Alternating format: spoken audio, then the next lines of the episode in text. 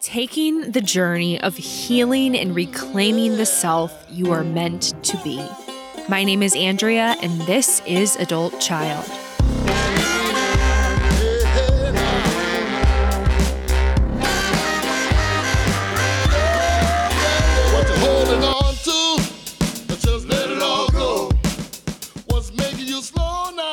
Welcome back to Adult Child, where we take a deep dive into the impact of growing up in a dysfunctional family. Ahoy, my dear, dear shit shows. For any new listeners, my name is Andrea. I am a total shit show. I am an adult child. And this podcast is the result of many, many, many years in a shitload of pain in toxic romantic relationships, having no idea what the hell was wrong with me, becoming convinced that I was inherently flawed and unfixable. I then learned that that was not the case and that I was an adult child. And that realization was huge. One of the biggest blessings that I've received. So I apologize for the day late episode. However, I'm going to make it up to y'all. Uh, you're in for a real damn treat. Today we are diving deep with returning guest Tian Dayton, who is the, the the queen of adult children. She is the adult child guru, pioneer. This woman has spent the last 29 plus years dedicating her life to figuring out how the hell to help us shit shows and she has had such a an instrumental part in my journey and it was through reading her book the ACOA trauma syndrome that I learned that what I was experiencing in dating was complex PTSD. And that was one of the most pivotal aha moments that I, I, ever had. I highly recommend you go listen to the two other episodes where she's been on. I'll include them in the show notes. Uh, but today we're just talking about a whole bunch of shit talking some about her. We're talking about psychodrama. It is a nice adult child um, a potpourri for you. Okay. So she just re released her adult child workbook. It came out about, I don't know, a year and a half ago, but then she had to make some edits and, um, and reprint it. So the revised workbook is now available for purchase. Uh, I will include that in the show notes as well. And if, if you have not read the ACOA trauma syndrome or uh, emotional sobriety, those are in my opinion, in the top five books that every adult child should read. So I will also include those in the the show notes. So let's just get the damn show on the road, okay? But first, let's talk about why you, yes, you need to damn the join shit show. This is where I host virtual support groups. This is a place where you can connect with people who, who won't judge you, who will completely accept you, and who will totally understand you in ways that you've never felt before. So, any of y'all out there who have been listening to the podcast for a long time uh, and have been wanting to join and haven't, I want you to ask yourself why. What is the resistance in in joining this. Okay. So I'm just going to pose that question to y'all, some food for thought. Next, give me a little follow on the Insta, on the TikTok at Adult Child Pod. And last but not least, give me a damn five star rating on Apple, on Spotify. This is required, folks. All right, folks, she's back. The queen, the adult child queen, Miss Tian Dayton. How you doing? Fine, thanks. How about you? Mm, it's good to see you again. What have you been doing? You know, I've been busy with a lot of things. So let me tell you, I've been doing a lot of work with psychodrama. I have developed a certificate on relational trauma repairs sociometrics, which is my kind of brand of psychodrama. And and uh, it's not my brand of psychodrama because I'm very classical in the way I work, but I have adapted simple psychodrama and sociometry for an easier way to treat uh, addiction, adult relational trauma, obviously ACAs, uh, and anyone who's grown up with, you know, severe enough dysfunction so that it's playing itself out as adults. Yeah, I've been looking at um I've got both of them, but I've been looking at the the relational trauma book that you just had come out, but that's, I mean, more so fo- focused for for um clinicians and practitioners, but still super interesting. The treating ad- adult children of relational trauma, the 85. Actually, that was interesting because I um PESI approached me to do that workbook and it's it was so in my wheelhouse. Who did? PESI is one of the biggest publishers in the mental health field. Oh. and they they they're now starting to publish books. They have the family networker magazine. They have conferences around the united states. They do trainings. They they're they have a very huge um, online and in-person presence. And because it, it this is this is the subject obviously as you know that touches my heart. So to talk about this in terms of how to treat it is what I do anyway. And the I did a day long training with them, and the, the 26,000 people signed up for it. Wow. I know it's I mean they have a big network for sure. But it's it's also just this resurgence since um Bessel van der Kolk's book and so many other people, Steve Porges, you know, writing on trauma Gabor Mate. And frankly, because I think the state of our country and COVID are traumatizing for people. So that people, Mhm. there's just a lot going on in the world right now that makes people want to seek answers. So I just celebrated 15 years sober last week. Well done. Congratulations. Thanks. It's a long time. Um, but not long enough.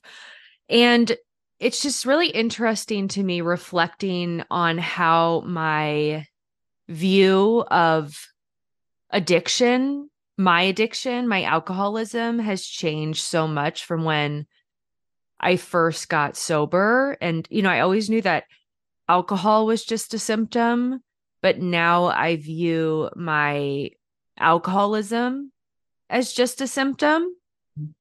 And so I'm just curious what like what are your what are your thoughts on that? Do you believe that addiction is always trauma based? Well, you know, here's the deal. You know, if you're a trained psychologist, you're trained never to say always, right? You always Yeah, say okay, you know what I mean. or- But a Well, lot I- most well, of the time. But here's what I'm saying. the reason I'm winding up in this way is because it is it is who who gets addicted who doesn't have childhood trauma basically or other kinds of trauma war trauma? I mean that who wants to drown out their inner world and numb their emotions? There are a couple ways people get into that. One is to calm existing trauma and another as we saw with oxycontin is to manage pain right? And then it Mhm, leads to mhm. addiction. But i'm right with you on why do you I, I see it as a symptom too. I see addiction as a symptom of unresolved relational trauma or trauma of any kind. I just think about all the years that I sat, in AA meetings um and struggled in romantic relationships and nobody was able to point out to me like oh maybe because this is like a lot deeper than just what you know what the what the what the 12 st- at least the 12 steps in AA can can um can get to because I mean the 12 steps saved my life they're wonderful but they're not designed to heal trauma you know You know, I've always wanted to have a 12 step meeting called emotional sobriety. I think I Mhm, probably said that to you before. It's a Bill Wilson term. It's mhm. where everybody needs to end up. It uh, 'cause- because I'm a huge fan of 12 step programs. They're so stabilizing and regulating and healing and everything. And they're uh, they're also available all the time. Uh, however, you know, the way you're thinking about this, it, you know, it's still kind of cutting edge, Andrea. I mean, it, know. it's not, it's not a, it- as unbelievable as that seems for someone like me whose life has been steeped in it, or someone like you who has been thinking about this for so many years and investigating it, it is remarkable that it's not everywhere. However, the trauma awareness now will help to change that. Yeah, whenever it's appropriate, I do try to bring it up in meetings because I just think like, gosh, I wish I had heard something like that Yes. before. Um, I started going to this one meeting. It's fairly interesting. Have you seen that there's um I guess it's through Al-Anon, but they they have the traditions written to where they're applied to a relationship. Have you seen that? No. So basically they're like reworded in a, in a sense, but it's basically applying the 12 traditions to like if like it, to a relationship rather than to the program and it's a double winners meeting and it's actually it's really powerful. So That's great. mhm. I mean, I think that a lot of people don't stay sober because they never get to those like deeper rooted issues. I would agree. I th- it's uh you know most of therapy is really just learning to tolerate Mm, disequilibrating inner states. That's whatever kind of therapy you're in, whether it's 12 step, EMDR, talk therapy, analysis, you know, IFS, anything. It's um CBT, DBT. You're learning to tolerate what feel like intolerable inner states. And that's sort of step number one. But then um, being able to tolerate them in the presence of another person who's also tolerating their own inner states, and maybe both of you projecting your what's the most intolerable at each other and making it about each other. That's the uh, that that's the grenade that goes off in the middle of relationships. when you reflect back, because when did you when did you write the the the ACOA trauma syndrome? Ah, golly, a good question. Early 2000s? It, yeah, that sounds right. I Very so. early, probably. Yeah.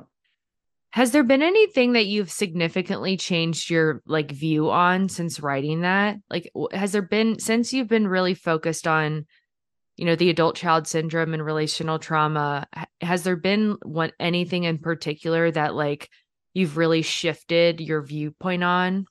What are you What are you thinking? I don't I don't know. I'm just I'm just asking. Just. Um just see things differently or I don't know. I mean, I think I haven't read it in a long time, so I could be wrong, but I I think I would write a lighter book today, right? I think I would write a book that was more, I can't remember it well enough. So I know so damn the- good. Oh, I'm glad if you think so. I was always worried that people would find it too heavy. But if you can read it, you know, How do you make this lighter? yeah, I know. How do you make it? You, uh, what are you talking? I don't know how we make. It's just a nice, easy beach read. I know. I know. I know. I don't You're know right. what that would sound like. Yeah. Yeah, you're right. Yeah. So I I don't know. I'd have to look back at it, but and and what have I learned, you know, since then would be an easier question to answer. Mhm. Um, I think I have uh here's the big sentence. It, it works if you work it. So work at your work. You know, I mean it you can't think your way better. You can't, you know, go to a, a people want quick fixes. That's Mhm. People want to think a thought. They they want to therapists want it too. They want to take a training and say, "Oh, okay, mm-hmm. great. I'll go out and apply all of these skills everybody's calling them now." But until you can be with yourself and be with your client and tolerate what comes up within yourself and within that client relationship, then what good are you doing them? If you're using skills and fixes to kind of tamp down what's coming up in them, then they'd be better off uh, talking to a friend, you know. If you, on the other hand, if you only let somebody unload and talk and blame, Mm. and, you know, that's not good either. So I, th- I think that if I've changed in any way, it's just to become more rigorous and self-reflective and take responsibility for what's going on inside of you and just withdraw your projection, you know, the way the Buddhists talk about, you know, that if you're if you're projecting so I have a good personal story. Should I share it? Duh. So I was just at my daughter's uh, the other day, and she is they they've moved to the well anyway. I I was thinking I had these thoughts going through my mind, and I thought, what am I? What are these thoughts doing in my mind right now? This isn't doing Mm. anyone any good. And then I remembered my my big discovery in the grief book is age correspondence reaction. Mm, mhm, mhm. So that's that's one of my go-tos in terms of what's going on. Can you inside. explain that for people? Yeah. An age correspondence reaction is when uh, something in your child's life or anyone's life, but it shows up with kids so much, when something in your child's life is triggering something that went on that was difficult for you from your own life at that Mhm. same age. In other words, if Mhm. your child turning six triggers the six year old inside of you who's still shut down, frozen, then you tend to shout or tamp down your child because the little one in you can't stand the intensity. Well, so when I went to an age correspondence reaction, I thought, no, that's not what's going on here because my daughter Was it had- bringing up when you were a mom, like when she was that It was- age? it, it I thought it was, but then I coined a new term, stage correspondent reaction. It wasn't Okay. the age because I started having children younger, so we were at different Okay. stages. But the stage they're at in their parenting was triggering something inside of me from a stage that was difficult for me in my own family, you know, with my uh that when my husband and I were having a hard time just being norm or two ACOAs, we've had a long Uh-huh. journey together. Yeah. Um, and then as soon, but as soon as I saw that, it went away. Mm. And I had the most fun time with my grandchildren, with the, you know, with the with the day. So that's how powerful this unconscious projection can be. And that happens, that is the core of everything. I think you've gotten me to answer your good question. Mhm. That's, I don't know how much, that's what I've come to a very secure place with that this, that reaching that back, this shit never ends. well, that it gets triggered and that Yeah. if you, that it does end, but that in Mm, order for it to end, you really have to just sit with what's being triggered inside of you and own it as your own. And that feels like you might be jumping off a cliff at that very moment because it doesn't feel like your own. It feels absolutely like it's about what's triggering it. But until you can separate the past from the present, you you're stuck in that. You're stuck. You're yeah, screwed. once you can separate, because you're just you're cycling around, making the external reasons for the internal, right? I'm this way because of this, because you did that, I did this. Because Mhm. so while some of that may be true, if it's an intense overreaction, very likely a good 60% of it is or has its origin inside of you. As we say in Al Anon, for every finger you've got pointed towards somebody, you have three pointing toward yourself. That's the quickest road to freedom, I think. It's just using life and what triggers you and relationships as a path to healing. And it is a risky business because it makes you feel vulnerable and at risk and, you know, little, all that stuff. But it, it was, I, I don't often have an experience that's that clear. I Mm. mean, it was like the waters parted the moment I could identify that. Mhm.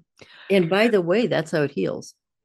What um I think it's so the first few times that you're able to have the the awareness of what's going on, like the kind of the witnessing of of the trauma response. Mhm. and then the part of you like yeah, the part of you that just feels like you're you're going to die. And then the part of you knows that you're actually not reacting you're reacting to the past and and to not the present. Like the first few times that that like you're able to kind of sit in that is just it's really mind blowing you know Yeah. It, it, I mean, I'm, you know, I'm way up there. I'm 73 and I'm still mind blown Yeah. now. what were your most um like intense emotional flashbacks about like when you were like prior to really starting your healing journey Gosh, that's a good question.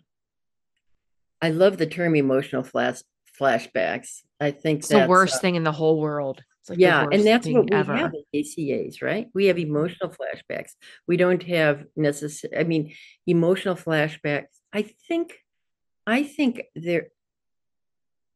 I mean, I- I was a young child, the youngest of four, in a house with a lot of joy, a lot of cleverness, a lot of social fun, and a lot of dysfunction and intense denial and uh, gaslighting like like it was going out of style. So there was rage, there was just rage. And when I have an emotional flashback, it is uh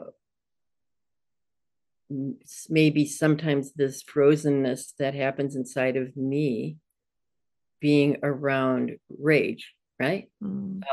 Even though I can ostensibly tolerate it, I'm a therapist, I do psychodrama, I can obviously tolerate it. But there is nonetheless um a, it's it's as if a darkness enters the room for me. It's as if it's as if the room changes colors. Mm. So that's one. I there are all kinds, I suppose. What about like limiting core beliefs? What do you think was the strongest there for you? For me, a limiting core belief.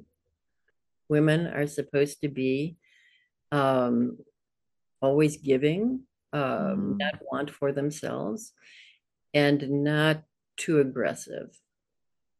I think I grew up in the 50s, and that was both wonderful and limiting. It was limiting in that women really weren't supposed to have any roles other than caretaking roles.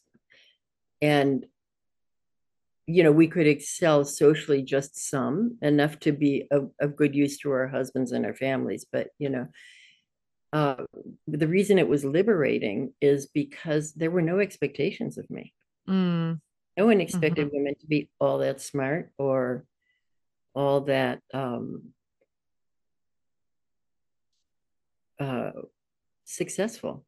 hmm So I could sort of slip along without having many expectations for myself. I didn't feel a lot of pressure. So your your dad was the alcoholic. hmm Was there a point where you realized, oh, my mom impacted me quite a lot more than I thought she did? Funny you should ask. You know, like last month. I mean, yeah, no, there was, I think that's part of what started me on this journey. I always knew my dad impacted me. We always blamed dad for the alcoholism. And um, we pointed. he never that- got he never maintained sobriety, right? Like I know he went to treatment, but then he lost and then yeah. And then he died, right? But dad, he died, but dad was an episodic drinker. He was what we Okay, okay. drinker. hmm So I've got my dad back all, all throughout my life for Mm. pieces of time, but they weren't long pieces and they were always um I remember one time when dad and I were out for lunch, he was in Florida. And um it, it just felt so good to have him back. I was a young adult, you know, maybe he died when I was 23. I suppose I was Mm. 22. And we were just having, you know, just the best time. We were very close. And he was there as himself. And he, we were ordering and they said, Would you like a drink? And I could, you know, suddenly that feeling came over me. He Mm. the scotch. And I just said, Oh, dad, goodbye, dad. Don't do this, dad. Please don't do, you know. Sometimes I had the strength to say, Don't do that, dad. Other times I, I just was caught unaware. We were so happy. And he picked up the drink and he looked at me and he said, Tiana, promise me you will never do this. Look at me. I started and now I can't stop. Promise me. Mm. And it, that's the way it was with my dad. He just came in and out all the way till the last second. So my mom was so very, you know, she walked into that relationship with trauma, but she was also, um, you know, 19 years younger. She was Oh wow. very Greek. I didn't realize that. Okay. My my father saw her picture in a Greek newspaper in America, the Ahepa newspaper, and thought she was beautiful and drove to Minnesota and met her father and set it up. That's how- 19 years. Wow. um, so she was loaded with, you know, she had a lot of trauma with dad, and she walked in with trauma, and she was also very successful. But my mother was the seriousness of my mother's denial and gaslighting. It Mm. was pathological. She was also pretty narcissistic. And narcissism and I think narcissism and alcohol addiction often go together. I, I think sometimes people I, I I will be I feel like I'm going to be shot for saying this, but Let's hear it. like some people drink because they can't be it's it's impossible to live with a narcissist, right? That's how I It's feel like with my Very mom. painful. Yeah, it's impossible. You will do nothing but feel like, you know, mincemeat all the time and Mm. discarded when you don't do exactly what you're supposed to do for them, not for you. And you know, it's a very so I I really watched my father try to drink to manage my mother's sort of histrionic Mm. narcissism, alternating with, you know, most fun person on the block, you know. She was loads of fun, but she you had to do it her way while she was telling you she was you didn't have to. You were free to do whatever you wanted. It was so confusing. and so then how did you see that impact uh, what was the impact that you feel like your mother had on you I mean, hard to say with a mother because it's so everyday and Mhm. she was a she was a gutsy, uh, kind of brilliant lady, and so she was she was a great model in terms of she loved the world, she loved people. That was wonderful. Um, she was fun to talk to, but you had with mom to be her minion, Mm. and I was not it really anyone's minion. And I had a very solid sense of myself, oddly enough, from my alcoholic father, who gave me a very bonded sense before his drinking got so bad. Mm. But mom didn't want that. Mom wanted uh, children who uh, reflected within her light. Mhm. And she, while she was telling you you should be an individual and, and think your own thoughts, underneath it, you had to do it your way. And if you didn't, you became an enigma to her and something to, to Mm. dismantle. So I think my mother uh, was busy dismantling me. And that was a lifelong struggle. you were the only girl No, I had, a, a- we had a, a brother, two girls, and me, and a little girl who died between my two sisters. Mm. So, but my my older sister was sort of our family beauty and mom's uh best Fave. friend. Yeah. So that role was full. Yeah i was going to ask how do you feel like your experiences were different Among my sisters yeah and your brother and my brother. My brother was uh a little bit remote. He, was, you know, we were Greeks, so he was the kind of the man of the family. We brought him milk and chocolate cake that we made, you know, we so we just sort of deferred to my brother. And he's, I mean, he's he's an interesting guy and a smart, fun guy. But we that was kind of, and he was also eight years older than I was. So I was his little little sister. Um Kootsie, my my other sister, I hope she doesn't mind if I use her name, was uh Ootsie, that's so cute she was. She was wonderful. She's a wonderful older sister. And, uh, you know, kind, really. It- my mom kind of passed each of us down to one of the siblings, and Kootsie kind of got me. And I, I was very lucky because she was a really sweet sister. But I think she would say that she felt like she disappeared in mom's presence. I would say that I felt like I was mom's constant conflictor. And, uh, yeah, something like that. And did any of them s- find adult child recovery later All on of them. All Oh. of them. Yeah. Yeah. that's beautiful Yeah. did any of them struggle with um, alcoholism themselves No, we have no. I mean, our dad was so seriously alcoholic. I think we all just can't even inhale scotch or, you know, I don't know, for some reason. And mom, mom pulled the cover back on dad's alcoholism when we were young. So she went to Al Anon, she pointed the direction of healing, all of that. So I think that kept us from having to fall down that. If if something's not a secret anymore, it really helps. Yeah. You know, for us, it was like it wasn't a secret to me, but it was a secret to the rest of the world, Yeah. you know? But we had a lot of sexual abuse in our family that was a secret. Mm. And that never, and that did lead to complications. I think that's the secret in our family. And I think, I, I think this is maybe the first time I've said that in public. Really? Maybe. You're a good interviewer. Hell yeah. You Got really her. got me good. Got him. Do you know what's his face? Um, what's his name? Um, Bill Moyers. You know William Moyers Yeah. from. Yeah, I got him to, to. I got him to talk about how he relapsed on like OxyContin on the podcast. Oh, you mean William? Yeah, Bill's yeah. son? Yeah, yeah. Cope. Yeah. He's like, yeah. I've never shared that. I'm like, okay. Really? Yeah. Oh, yeah. yeah, give me the headline, baby.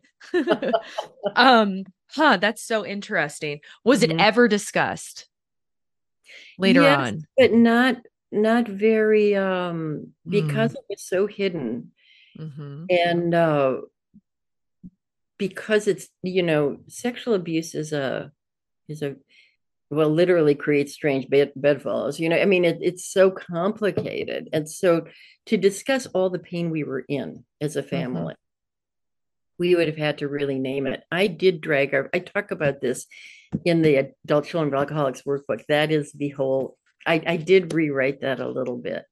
Um but i i talk about dragging my family into therapy three Mm. times.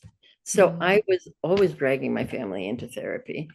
And we could talk about it sort of then, but it was very it was very freeing for me, but less useful in getting us to be able to sit and talk together. That takes a long time and you have to keep going.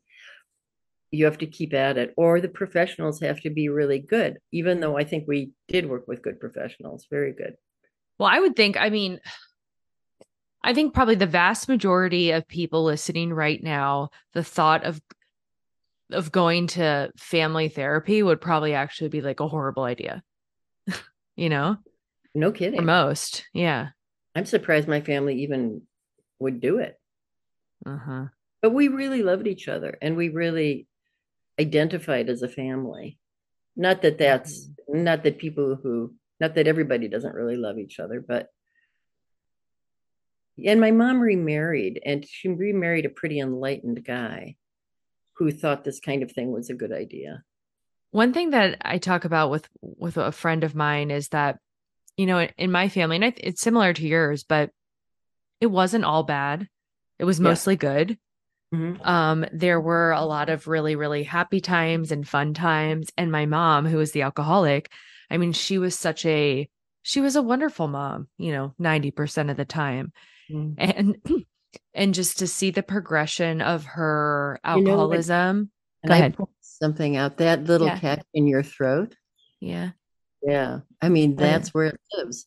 That's where that pain lives, right? Mm-hmm. I mean, it, it's, I'm sorry, I didn't mean to start. No, not at all. But that, but it's so important for listeners to understand that this stuff lives in our body.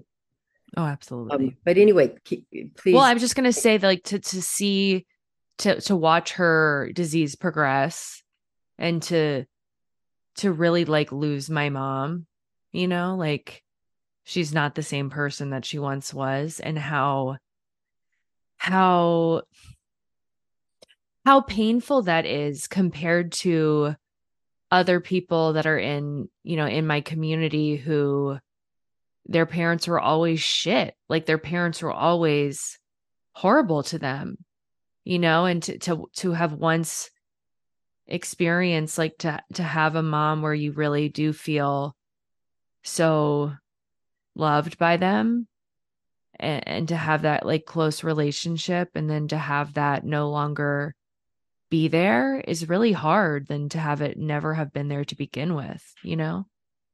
you know, Andrea, if I may, Please. first of all, it's so touching just the way, I mean, I'm seeing you as you say this and you look so Mhm. lovely saying it. Um, and tender, you know what I mean? These things are so closely held. Um, but I think it's also a, I think it's a a sign of your healing that you can remember this.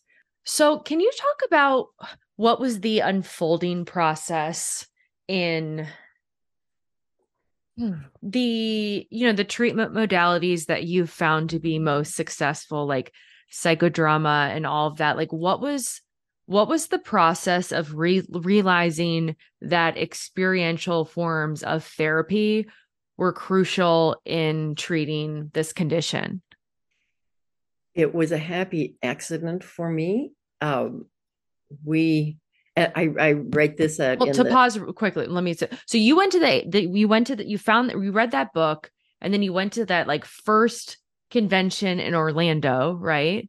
Oh, that I forgot all about that. And then when what? But you weren't already in school, like you hadn't gone to school to be a therapist yet at that point, right? I had not. I, I okay. switched halfway. Okay. I I just, I was 30 at that point, I think. And I was getting a master's, but I I I changed midway and I wound up getting a master's with way too many credits, but I just had this new income. yeah, yeah. And so I I we moved to England and I started I don't think I knew that. Yeah, we we went to that convention, we went to that conference. Um you know, my mother, who I've just referred to, we were all 400 people in a big circle at the end singing, you know, something or another. I can't remember some beautiful song. And my mother, literally, who was a real show person, came running across 400 people with her arms outstretched, saying, and wrapped her arms around me and said, I'll never leave you again. Mm. And and that night she ditched us for dinner. so this, this destroyed my mother. Then we moved to London, and I, be, but because of all this learning at the conference, and frankly, this experience with my mother too, I started getting interest interested in a deeper level of what made people tick. So I took courses with um, a protege of D.W. Winnicott, and he was he was the person who kind of originated attachment and loss thinking. He's a a luminary in the field of attachment and loss and does does the original work. And i had children at the same time so it was all started making sense. So that's where i began the shift got back to new york and decided okay i need to do something about me. Signed up for a five day uh ACOA or whatever you called it, Family Week, I guess it was called mm. at the time mm-hmm. with Sharon Wegscheider-Cruse, and it was psychodrama. And by the end of five days, I thought, I, I have to, I need this every day, and I want to do it for the rest of my life for me. And I hope I help one person along the way, but this is where I need to be. So that's how that started. And then Yep. I started to learn about psychodrama. I worked for Sharon uh, at uh, who started Onsite I got training, I finished my master's, I did all of that stuff. And then I, by accident, bumped into psychodrama. Hmm. Completely by accident. My husband picked up a flyer in the mail and said, This is psycho and drama. That is everything you do. Because I had also. you're a psycho and you're super dramatic. exactly. Well, and I'd been doing drama therapy. I'd been doing drama therapy but he said this sounds really interesting and i i left it in the pile we had little kids i ignored it it worked you know, months later, it worked its way to the top of the pile. He picked it up again and he said, This is tomorrow, and this is in New York. Why don't you take a look at this? This might be interesting for you. Wow. So both of my kids had a play date, and I don't think I'd have done it otherwise. Uh-huh. I, and when I found psychodrama done by the people who created it, Zirk, namely Zerka Moreno and the people trained by J.L. Moreno, there was no turning back for me. They corrected every bit of mistake that concerned me about experiential therapy. They were not catharsis abreactive driven. They didn't have goals. They just had this phenomenally silken method that if you really learned how to do it, could sl- that it was trauma informed from the beginning. It was it's a brilliant method. It's just a lot of people don't know how to do it all that well a lot of people do worldwide know how to do brilliantly, but in the addictions field, we were doing it clumsily. And so I I trained with Zerka and, and a man named Bob Siroka, and then, you know, did everything lived in psychodrama. Can you Got explain what it is for listeners? Psychodrama is the original role play method developed in turn of the century Vienna, the early uh, 1900s, late 18, early 19, by a man called Jacob Levy Moreno. He is the father of group therapy. He developed a triadic system called psychodrama, sociometry, group psychotherapy. Malcolm Gladwell just did a podcast naming him once again as the, an original social scientist. He created sci- sociometry and sociometrics. And Zerka, his wife, he came to America in the 30s, met his wife here, who had also come from Europe, with her psychotic daughter during World War II. Psychotic daughter during. World I mean, psychotic uh, sister. I'm sorry. She had been given. I love charge- You just throw that in. Well, she was. She was. She had been given charge as a young woman during a war to to find help for her sister. I mean, Wow. you know.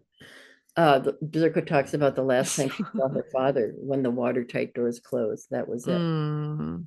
And um, You just casually threw that in with his psychotic sorry, sister. sorry, I heard this. I heard talk about this so many no, times. I love it. Let's keep going. you know but anyway so then zerka and and uh moreno had this hospital in Beacon. zerka brought her sister to moreno and they eventually um, married and zerka really then co-created what we do today as psychodrama Moreno invented it but he was himself uh, pretty fast and loose in the way he did it and a little bit theatrical zerka turned it into a very refined form of therapy and that is what I do. That is what my passion is. And that is what I want to, you know, really help people come back to because the training in psychodrama has become uh, less uh, classical. You know, people use things like scarves and they call it psychodrama. You know, Zerka would say, absolutely don't do that. You, you know, you depend on the techniques, you depend on the method, you depend on your on your theory. What is why does it work? Well, trauma is stored in the body, right? So if you are just trying, because of the, how can I make that sound the easiest? Picture if you're talking to an empty chair. Zerka is the person who invented the empty chair one moment during a, an enactment. Um, if you imagine that your, say, mother, because that's a very close attachment figure, Mhm. is sitting in that chair and somebody doesn't say now talk about your mother. What was she like? What da, da, da, da, da. so that can put you in your head right? In your pretty Mhm. much intellectual memory system. But they say instead your mother's sitting in that chair. What do you want to say to her? Mm. boom. Something happens inside of you.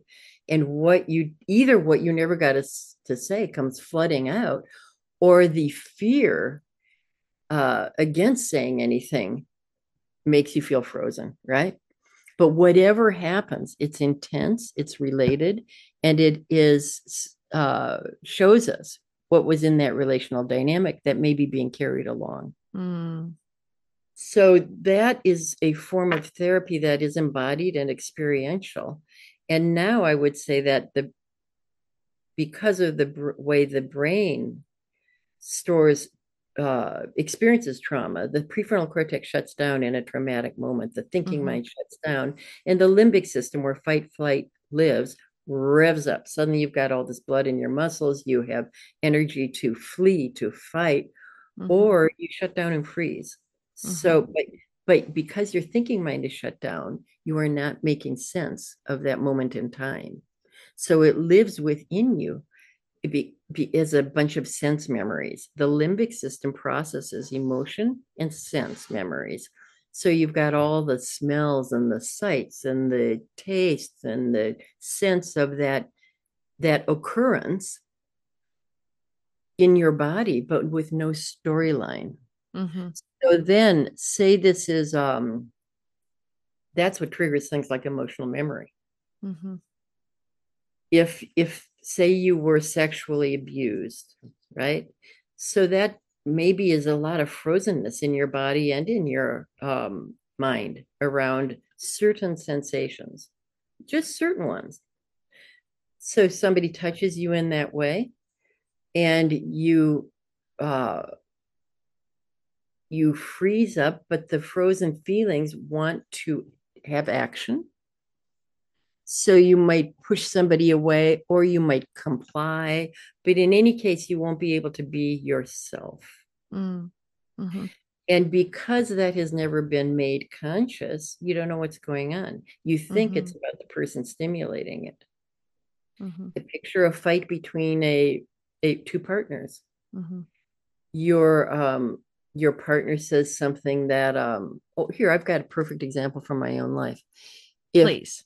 My um mother-in-law was this very elegant, kind of chic, polite, also brilliant kind of woman who was so much fun to talk to.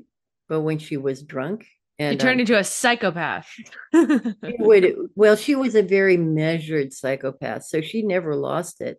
Mhm. She would just plant the losing it inside of you and drive you nuts. For example, in the middle of the night, she would call my husband when he was a teenager, wake him up and talk to him about his father. It's Mm. it's been with it was with him all his life. But anyway, what if he hears he I, I know how she sounded because I've heard her do it.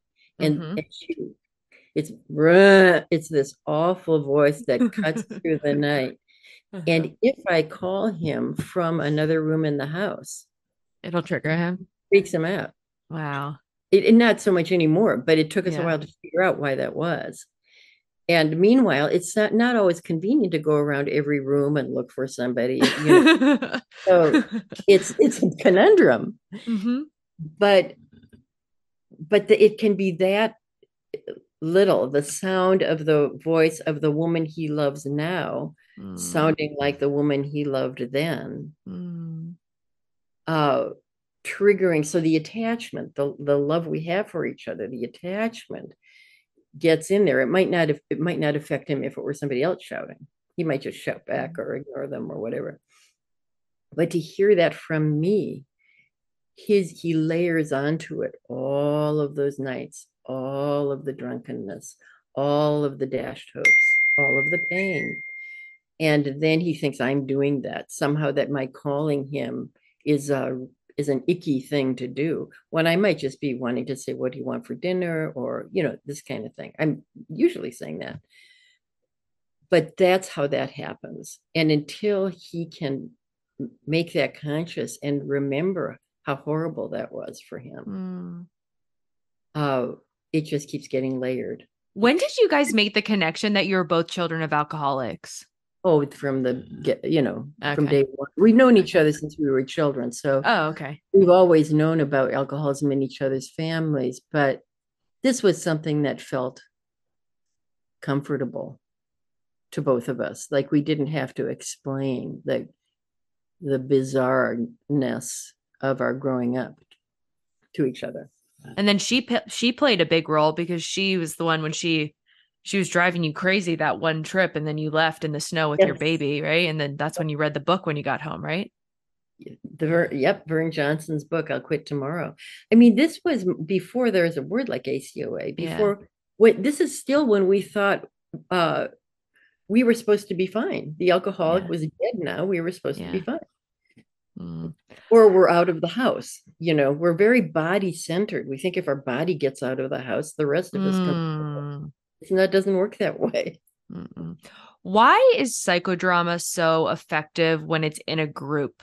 Well, first of all, just a group is effective, which you know Yeah. from 12 step programs and stuff. Mhm. Um, there's a there is a limbic energy that gets going within a group that's profound and that's very real. Um, it's called limbic resonance. You're you start to regulate each other, right? But we are Moreno said, um, by a group we were wounded, by a group we shall be healed. Um, it's a beautiful statement. So that simply being in a group starts to trigger stuff for people. Mm. You know, you you start to if you were a if you look around, if you're a therapist and you look around the room. There'll be one person trying to take over. There'll be one person kind of hiding out and, and being shy. There'll be one person who feels pretty regular. They'll they people start to live out their role, oftentimes within the family system, which they carry throughout their lives. That's mm-hmm. another Moreno concept, your sociometry, your social atom, which is that how he network he, he diagrams the social relationships. You carry around the same status you had in your family and you keep recreating that. It's why therapy is so important. Mm, It's why mhm. child rearing is so important. Um, so so group itself is healing. And then if you add the potential for role play, then you really have a way of getting people up out of their chairs and interacting with each other and creating scenarios that then everybody can identify with. It's not Mhm. just anymore talking about, it's this talking to we referred to earlier. And you have the sensation of seeing your own life flash across your face. You- It's unbelievable sometimes, and, and it's so real. What So about then- for people who don't have a lot of memories, like at all? Like there's so many people who have very few childhood memories. Ha- What do you think about psychodrama for that? Like if they're coming in and they really they really don't remember much at all. I mean, I'm sure it's bringing stuff up, but could that potentially be risky or Yes. Yeah. I mean, however, healing is risky. Yeah, yeah. And, you know, watching a movie is risky. So, uh, you know what I've been thinking about lately is just that I've got so many videos on YouTube and one I was showing a, a friend Leonard uh Buschel who does this Reel Recovery Film Festival. Um sometimes shows my shorts of psychodramas. So this was like an 11 minute film of somebody doing letter writing. And he, we were in New York in the Angelika Theater downtown. And somebody after that who had just gotten out of treatment because a whole bus from Oasis came and watched that film leaned over and said, I got a letter I wrote during treatment. And Leonard and I looked at each other and said, Well, should we just let her do this? And Leonard said, Yeah. So, right beneath the film, we put two chairs and she read her letter to an empty chair. And then the group, by the combination of watching the film of somebody doing that with me directing psychodrama, then watching the actual enactment on stage. Again, I was directing that, but another therapist could easily have been. I think that's a way. I think that could be a way to do therapy with the kind of population you're talking about, or populations where the therapists have less training, or populations where um, there is less money available for training. Why can't we do therapeutic films Mm, and then mm. people write letters and then talk about that, write, read them to each other, that kind of thing. I think if, I think there would be a way to integrate film into therapy that would be efficient and also a slower warm up so that somebody who might be more intimidated by directly being that close to a big psychodrama might have a sort of a stepped down way of entering it. Yeah, what do people do who like don't have a shitload of money to go to therapy? Like how do people work on this stuff?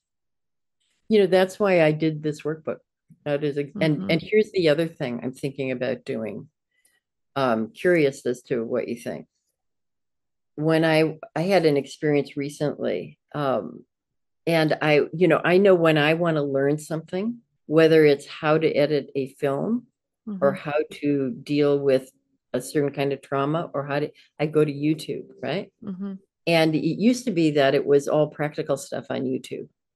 But now there's all kinds of stuff. And right now there's there are more people doing sort of 10 minute, 12 minute, I you know, highly sophisticated talks Mhm. on various forms of therapy. I mean, Mhm. these are people who are, you know, have doctorates and they know what they're talking about and they're not just giving out bad advice, they're giving out good thoughts. Mhm. And I think there's more room for that. I want to do it with psychodrama training and maybe talking about all kinds of subjects, therapy related. But um, I think that is so. I think if, if you don't have much money, say you do a 12 step program. You have 10 minute films you can watch, you have workbooks you can do. I think you could get a lot done without spending a penny, Mm, and that there's no reason to sit still and not learn mm, because Mhm. uh, we have to come up with something. And there are, there's a lot of peer kind of thing going on right now. I think 12 step programs, I like them because they're they are leaderless. So mhm. that you don't have a crummy leader telling you stuff. You know, I'd rather be leaderless than have an inadequate leader. Yes. You know, the thing though with ACA and what I've noticed, and part of why I started my community is like, you know, in AA, there is the ability to laugh at our shit. And there is a much more of a heaviness of a doom and gloom in a lot of ACA meetings. Well, that's what I found, and I, apparently it hasn't changed. That's why I prefer Al Anon. Mhm. Um, okay, so what did you start? Because Well, I, I, I do it through my community, like through my podcast. So I have a, it's online and I host three, I do four Zoom groups a week. And it's just like we, it's like an ACA meeting, but with a personality, you know? It's just the ability to like have some humor and laugh some. And, um, yeah, because I mean, I used to just go to ACA meetings and I just like, oh shit, why do I want to be here? You know, this is fucking miserable. yeah, I and uh, see that's I think you're hitting on a a powerfully important point. Um, and I don't know that I have any solution for it. I think you've come up with a really good solution, actually. Um, we have to find a way to rediscipline our minds, you know? You can't just let your mind go down to darkness and you Mhm. people people have to have that's that's where AA and um a new design for living Mhm. is uh tries to address that i think you know you have to take steps to change the who you are and how you think and and how you feel and just so that you don't just go down the rabbit hole all the time and i think it's so empowering when we're able to find um when we're able to learn how to laugh at ourselves. Yeah. It's so important. Yeah. It's you know? And it it it follows the same physiological um equipment. It uses the same physiological equipment as um grieving. So it's it's a it's very cathartic. And i i use laughter in my therapy all the time. We're always laughing in my groups. It's so And it- important. Yeah it's everything and people it's built into our system for a reason the same way tears are. Have you noticed a difference in the people that you are training as far as the base knowledge that they're coming to you with? Like do you feel like that's improving? That people Well- seem to have a better concept of complex trauma and relational trauma? They know a lot more. I mean we were figuring all this out in my generation Mhm. but your generation is, uh, you've been doing this kind of therapeutic thinking emotional literacy emotional intelligence building most of your lives i mean if you go you know to a coffee shop in new york city it sounds like you're in a therapist's office Mhm. so that in the 50s we didn't talk about anything Mhm. so I think that the admonition against opening up, uh, n- not that there, there are two things. There's the admonition has lifted against opening up so people are freer to talk about feelings and so forth. The vice of trauma has not changed.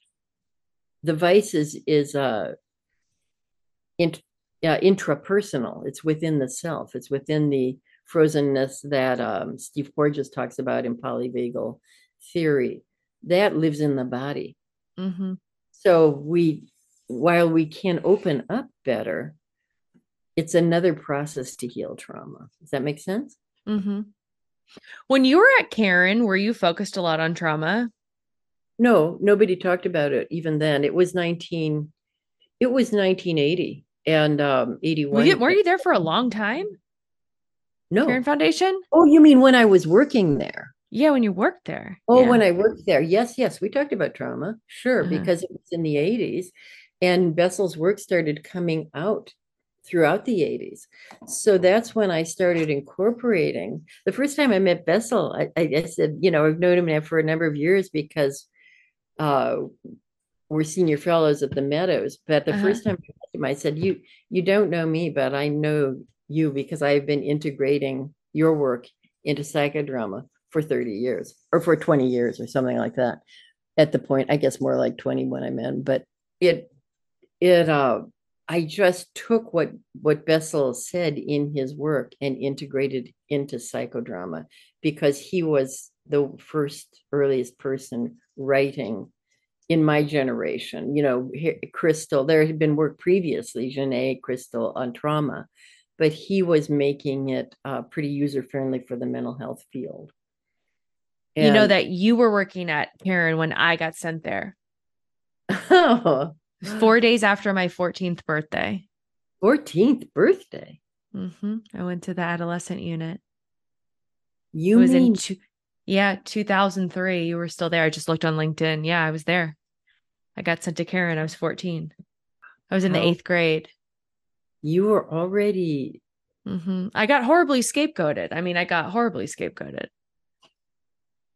have you been So- and then you got sober there? No, I got sober at 19. So I was in and out, in and out. Uh, but you know what? That was when we used to get I could smoke seven cigarettes a day. Do you remember that? Yes, Yeah, it was amazing. We could smoke seven cigarettes a day. We had parental consent. It was amazing. Yeah, it, there was this whole resurgence of getting people to understand tobacco was also a problem. Yeah, that, yeah. yeah. Oh was- my god. That was the most trauma. It was such a horrible experience for me just because of my um like separation anxiety issues with my mom. I mean, I had I, I couldn't sleep over at a friend's house until like a year and a half before that. And so I got sent away I got sent there and I just freaked out. I freaked out. You're not supposed to call your parents for like the first 4 days and I freaked out so much that they let me call my parents the first night. Oh, It was really traumatizing. And then they had the boys and the girls separated. And then in the cafeteria, the boys and the girls, they would pass notes in the peanut butter and jelly packets at the little table where the toaster was. You gotta love. They always figure it out. they was figured it out. And then there was the t- the teacher. Do you remember her? Her name was I think they called her Teach. We go to teach to school for a couple hours a day, and um, yeah, I was there. I was Well, there.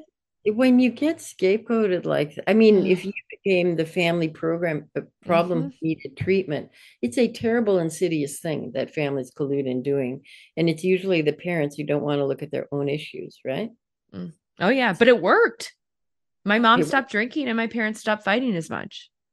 That's how it works. It worked. That's how family therapy goes, right? You get a new problem to focus on, you install the problem in somebody else, and you get busy, uh, you know, pulling together and dealing with that problem. And then your problems go down even get hidden again, or or they get sort of a little bit worked out at somebody else's expense. And I remember that song that they used to sing at the end of like the chapel.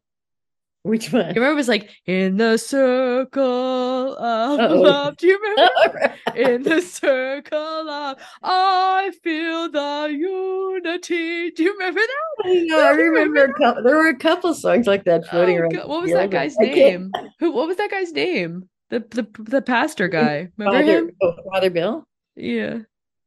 Father Yeah. Bill. Yeah. Yeah. Yeah.